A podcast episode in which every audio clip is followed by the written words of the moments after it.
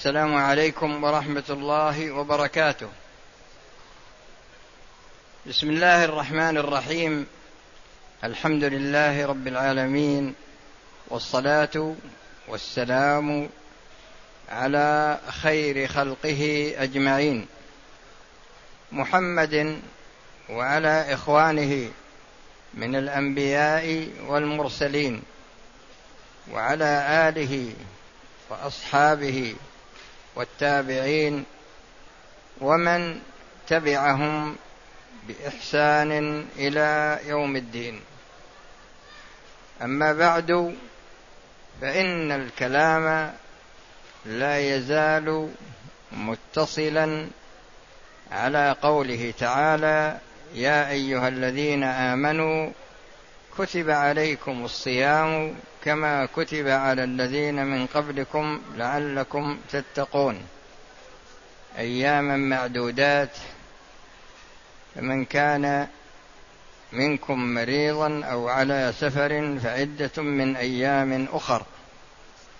وعلى الذين يطيقونه فدية طعام مسكين إلى آخر الآيات. وسبق الكلام على بيان حقيقة الصيام. وعلى حكمه وأنه ركن من أركان الإسلام. وسبق الكلام أيضا على الشروط التي تشترط بالنسبة لمن يصح صيامه ومن يجب عليه الصيام.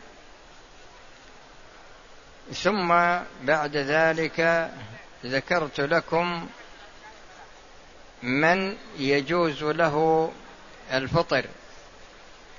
من يجوز له الفطر بمعنى أنه إذا أفطر فإنه لا يكون آثما. إذا أفطر فإنه لا يكون آثما. وفي هذه الليلة أتكلم لكم على ما يجب على هؤلاء الذين يجوز لهم الإفطار. ثم أذكر بعد ذلك جملة من الأمور التي يفسد بها الصيام.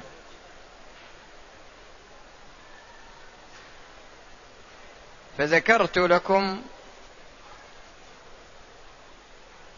من الذين يجوز لهم الإفطار ذكرت المريض. والمريض تارة يكون مرضه خفيف. وتارة يكون مرضه مزمن بمعنى أنه لا يستطيع الصيام. لا في هذا الوقت ولا بعده. وهذا حسب الأمور الظاهرة. وإلا فالله جل وعلا يبدئ ويعيد. فإذا كان مرضه خفيف بمعنى أنه لا يستطيع الصوم في هذا الوقت ولكنه يرجى برؤه. فهذا يفطر وإذا شفاه الله يقضي. إذا شفاه الله فإنه يقضي. لكن إن أدركه رمضان القادم وهو قادر على القضاء ولم يقضي فإنه يصوم بعد رمضان ولكن يجب عليه مع الصيام الكفارة. وهي إطعام مسكين عن كل يوم من الأيام التي يصومها قضاء.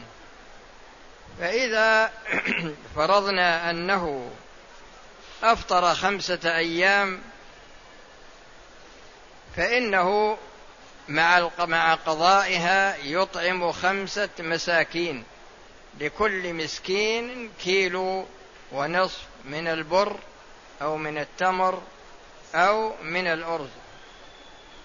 أما إذا استمر معه المرض حتى أدركه رمضان القادم ولم يتمكن من القضاء بسبب المرض فإنه يقضي إذا شفاه الله ولكن ليس عليه كفارة لأنه لم يؤخر القضاء بسبب من قبله هو بمعنى أنه لم يختر تأخير القضاء ولكنه أخره بسبب وجود المانع وهذا المانع هو المرض.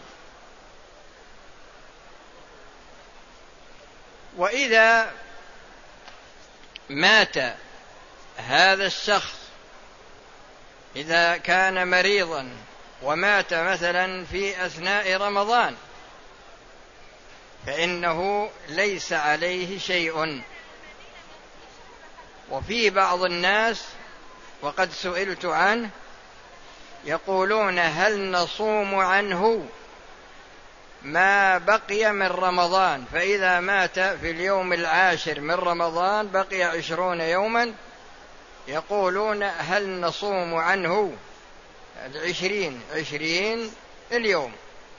فإذا أدركه المرض ومات فإنه ليس عليه يعني ليس عليه إثم هذا من جهة. وليس أيضا ولا يصوم عنه وليه. لأنه لم يستطع الصيام ولا يكلف الله نفسا إلا وسعها. وإذا حصل إطعام عنه عن كل يوم مسكين فهذا فيه احتياط وخروج من الخلاف. هذا بالنظر للمريض. الثاني ممن يجوز لهم الإفطار المسافر والمسافر يفطر في سفره كما بينته لكم في الليلة الماضية وبينت لكم السفر. الذي يجوز فيه الإفطار والسفر الذي لا يجوز فيه الإفطار. لكنه بعد ذلك يقضي. ولا يجوز له تأخير القضاء حتى يدركه رمضان القادم. فإن أدركه رمضان القادم ولم يقضي فإنه يكفر مع القضاء عن كل يوم إطعام مسكين كيلو ونصف من البر أو من الأرز أو من التمر. هذا بالنظر للمسافر. والثالث الإنسان إذا كان عاجزا عن الصيام بسبب الكبر. إذا كان عاجزا عن الصيام بسبب الكبر فإنه يفطر ولكنه يكفر. عن ولكنه يكفر عن كل عن كل يوم بإطعام مسكين. كيلو ونصف من البر أو من الأرز أو من التمر أو من قوت البلد. فيجوز له الإفطار ومع الإفطار يعني لا يكلف بالقضاء لأنه لا يستطيعه. ولكن يطعم عن كل يوم مسكين كيلو ونصف من البر أو من الأرز أو من التمر أو من طعام البلد. خاف انه بارد. إذا كان بارد ما يصلح. وذكرت لكم أيضا ممن يجوز لهم الإفطار الحامل والمرضع. الحامل والمرضع. وكل من الحامل والمرضع عليها القضاء. عليها القضاء. ولكن إذا أفطرت من أجلها فقط فعليها القضاء والكفارة. إذا أفطرت من أجل من أجلها هي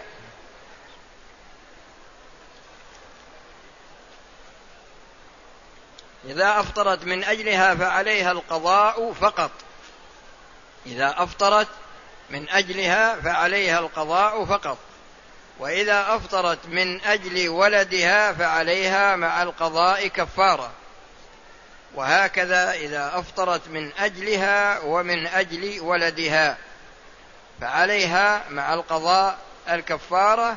والكفارة كما سبق كيلو ونصف عن كل يوم أفطرته لكن لا بد من القضاء. ولا بد من القضاء أيضا قبل أن يدركها رمضان القادم. فإن أخرته لغير عذر فعليها مع القضاء والكفارة السابقة عليها كفارة أيضا بسبب التأخير بسبب تأخير القضاء. هذا إذا أخرته لغير عذر. أما إذا كانت معذورة بعذر شرعي فعليها القضاء مع الكفارة التي سبقت. يعني أنها إذا كانت من أجل الولد فقط فعليها الكفارة من أجلها وأجل ومن أجل الولد فعليها الكفارة. أما إذا كان من أجلها فقط فعليها القضاء.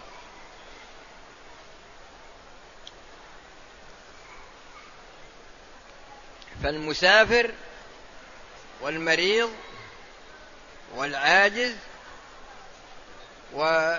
والحامل والمرضع. هؤلاء هم معذورون من ناحية الإفطار بمعنى أنه لا إثم عليهم بمعنى أنه لا إثم عليهم.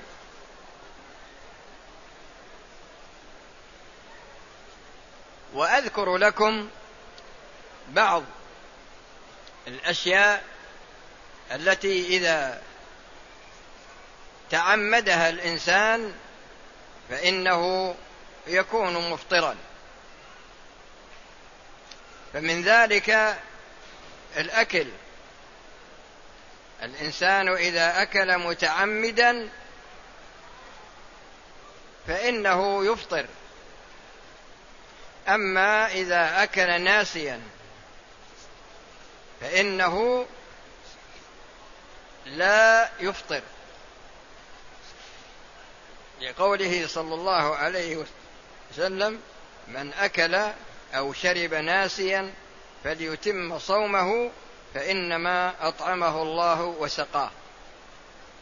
فيتم الصوم سواء أكل أو شرب أو تناول شيئا من المفطرات لكنه ناسي. وحتى ولو جامع ناسيا لصيامه فإنه يتم صومه. وحكمه حكم من أكل أو شرب ناسيا. لكن إذا كان متعمدا بالنسبة للأكل والشرب فعليه القضاء فقط. ويكون آثما. يكون آثما. وعليه أن يستغفر الله وأن يتوب إليه. أما إذا حصل منه استمناء لأن بعض الشباب وفيه ناس كبار في السن يفعلونها وهم صغار واعتادوها واستمروا عليها ومنهم من يبلغ من العمر ستين سنة ولا يزال يستعمل العادة السرية ويتجنب زوجته. يعني زوجته هي التي تشكو وتقول إن زوجي يعتزلني في الفراش ويستعمل العادة السرية. ولا شك أنها مرض من الأمراض. هي كما أن الإنسان لا يجوز له أن يستعملها لا في رمضان ولا في غيره لكن في رمضان يكون أشد حرمة لأن المعصية تعظم بسبب المكان بسبب عظم المكان كالسيئة في مكة. وكذلك بعظم الزمان كما إذا فعلها الإنسان في رمضان. وفي غير رمضان هي محرمة هي محرمة ولها آثار سيئة على الشخص بمعنى أنها تحدث عند مستعملها تحدث عنده خللا في الجهاز العصبي فلا يكون عنده تركيز كالتركيز الذي يكون عند الشخص السالم منها. لكن عندما يستعملها الإنسان فعليه القضاء إذا استمنى سواء كان رجلا أو كان امرأة إذا استعملها فإنه يكون آثما ولكن عليه القضاء. وهكذا إذا كرر النظر إذا كرر النظر أو مس زوجته بشهوة وأنزل فعليه أيضا القضاء وعليه أن يستغفر الله جل وعلا. ما إذا حصل منه جماع في نهار رمضان وهو ذاكر لصيامه فعليه التوبة والاستغفار وعليه قضاء ذلك اليوم وعليه كفارة وهي عتق رقبة فإن لم يستطع فإنه يصوم. شهرين متتابعين فإن لم يستطع فإنه يطعم ستين مسكينا. لكل مسكين كيلو ونصف من البر أو من الأرز أو من التمر.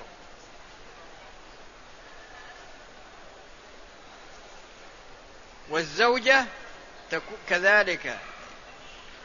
الزوجة كذلك.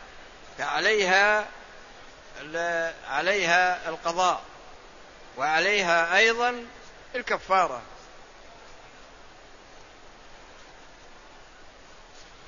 عليها القضاء وعليها الكفارة. وهذا الشخص الذي أفطر بالجماع أنا من أغرب الأسئلة التي مرت علي سؤال يمكن عشرة أيام. رجل جامع زوجته ثلاثين مرة في أيام رمضان. كل يوم يجامعها. يجامعها في نهار رمضان كل يوم من الأيام. يقول وأنا أعلم الحكم. ما هو بجاهل؟ لكن بعض الناس يصير عنده جرأة على المعصية كما يكون للمؤمن جرأة على الطاعة.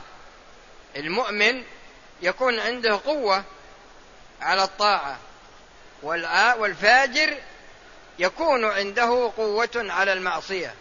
فهذا عنده قوة على معصية الله جامع زوجته ثلاثين, ثلاثين مرة. في كل يوم مرة. فإذا جامعها ثلاثين مرة يعني يجب عليه أن يصوم ستين شهرا. ويجب عليها هي أيضا أن تصوم ستين شهرا.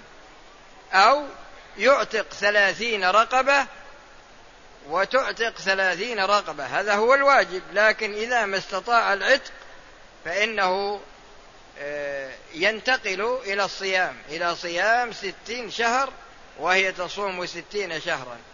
إذا لم يستطع الصيام إذا لم يستطع الصيام فإن عليه أيضا الإطعام.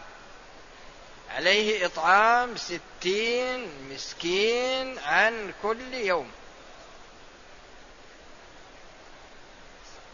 ستين مسكين عن كل يوم يعني ألف وثمانمائة مسكين. هذا مع القضاء. يجب عليه القضاء ويجب أيضا عليها القضاء. وعلى المسلم أن يتجنب جميع الأمور التي من شأنها أن تفسد صيامه.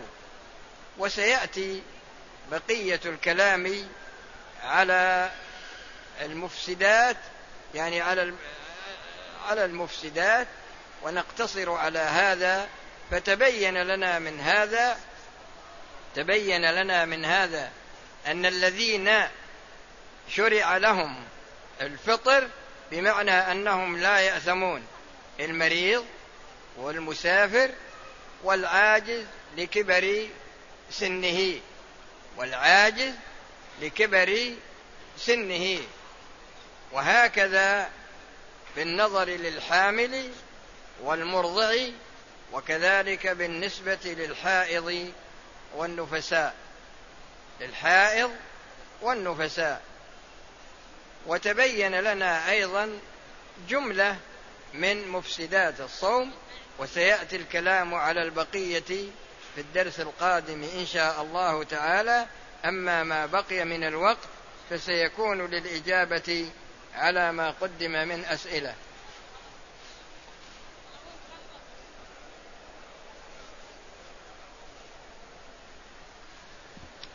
هذا سائل يقول كم ركعة كان الرسول صلى الله عليه وسلم يصلي في رمضان في صلاة القيام؟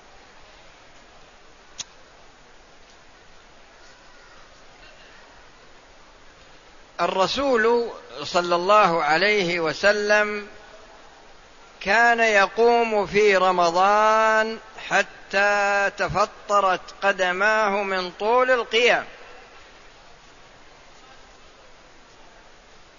وتقول له عائشة يا رسول الله لم تفعل كذا؟ قال يا عائشة أفلا أكون عبدا شكورا؟ فمن الذي يصلي بصلاة الرسول صلى الله عليه وسلم؟ بعض الناس لا تشغلون بالكلام يا. لا تشغلون بالكلام. أخر. لأخر شوي. بعد شوي. فبعض الناس ينظر إلى العدد إلى الكم. ولكنه لا ينظر إلى الكيف. ينظر إلى الكم ولكنه لا ينظر إلى الكيف. وصاحب هذا السؤال لعله يريد أن يتوصل إلى أن صلاة عشرين ركعة كما هو معمول به في هذا الحر في هذا المسجد وكذلك في المسجد النبوي يريد أن يتوصل بأن هذا بدعة وهذا السائل في الحقيقة لا يفرق بين الصلاة من ناحية كميتها ولا من ناحية كيفيتها. هذا من جهة ولا يفرق بين السنة والبدعة. فعمر رضي الله عنه هو الذي جمع الناس بعد وفاة الرسول صلى الله عليه وسلم وجعلهم يصلون عشرين ركعة. يصلون عشرين ركعة. والرسول صلى الله عليه وسلم قال عليكم بسنتي وسنة الخلفاء الراشدين المهديين من بعدي تمسكوا بها وعضوا عليها بالنواجذ وإياكم ومحدثات الأمور فإن كل محدثة بدعة وكل بدعة ضلالة وكل ضلالة في النار. وقال صلى الله عليه وسلم اقتدوا بالذين من بعدي. ولما كان الرسول صلى الله عليه وسلم ومعه أبو بكر ومعه ومعه عمر وعثمان.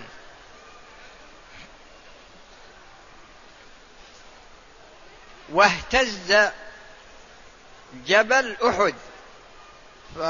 فضربه الرسول صلى الله عليه وسلم بقدمه فقال أسكن أحد فإنما عليك نبي وصديق وشهيدان. ويقول صلى الله عليه وسلم وزنت بأهل الأرض فرجحت. ووزن أبو بكر بأهل الأرض فرجح ووزن عمر بأهل الأرض فرجح ثم رفع الميزان. فعمر رضي الله عنه يعني رأى أن رأى جمع الناس على عشرين ركعة فليس هذا من البدعة وإنما هو من السنة. لكن إذا أراد الإنسان أن يصلي بمفرده أن يصلي صلاة الرسول صلى الله عليه وسلم يقوم حتى تتفطر قدماه بإمكانه أن يصلي ثمان ركعات ثم يصلي الشفع ركعتين وكذلك الوتر واحدة. والمعروف عن الرسول صلى الله عليه وسلم أنه كان تارة يصلي أربعا يعني أربع تسليمات وتارة يصلي خمسا يعني إحدى عشرة ركعة أو ثلاث عشرة ركعة لكن الكثير أنه كان يصلي إحدى عشرة ركعة. فالشخص إذا أراد أن يصلي بمفرده أراد أن يصلي بصفة صلاة الرسول صلى الله عليه وسلم ما يأخذ العدد ويترك الكيفية؟ لا. يأخذ العدد والكيفية جميعا. وبهذه الطريقة يكون قد استن بسنة الرسول صلى الله عليه وسلم. لكن في بعض الشباب أصلحهم الله يصلي اربعا. لكن كم يقرأ؟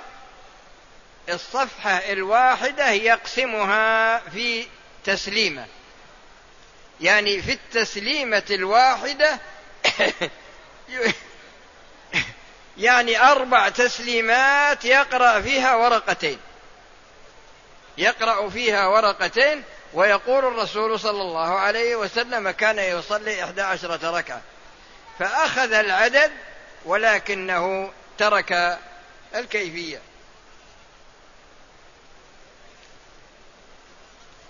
وهذا سائل يقول جئت من الرياض لحاجة جئت من الرياض إلى جدة لزيارة مريض وجعلت في نفسي إذا تيسر لي وقت أن آخذ عمرة وبعد وصولي تسنى لي وقت وقمت بالإحرام. إذا كان إذا إذا إذا كان الأمر كما ذكرت فإنك تحرم من جدة حيث تيسر لك. وهذا يقول أنا رضعت مع أخت لي ثم ماتت. هل يجوز لي أن أزور أهلها؟ وهل أخواتها؟ هم أخوات لي. إذا كنت أنت رضعت من أم هذه البنت وكان الرضاع خمس رضعات فأكثر في الحولين فإنك تكون ابنا لأمها وابنا لزوجها. يعني لزوجها أبو البنت. وتكون أخا لجميع أولادها سواء كانوا من الزوج الذي هي في عصمته حينما رضعت أنت أو من زوج سابق وكذا أو من زوج لاحق وكذلك الزوج إذا كان له أولاد من زوجة أخرى قبلها أو بعدها أو معها. فإنهم يكونون إخوة لك لأن الإخوة من الرضاع كالإخوة من النسب. يكونون أشقاء ويكونون إخوة لأب ويكونون إخوة لأم لكن لا بد من التأكد من الرضاع أنه في الحولين وأنه بلغ خمس رضعات. أما إذا كانت البنت هي التي رضعت من أمك إذا كانت هذه البنت هي التي رضعت من أمك فحكمها على وجه التفصيل كالحكم الذي ذكرته بالنسبة لك أنت.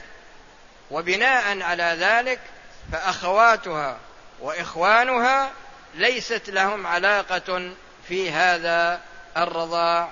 وبالله التوفيق.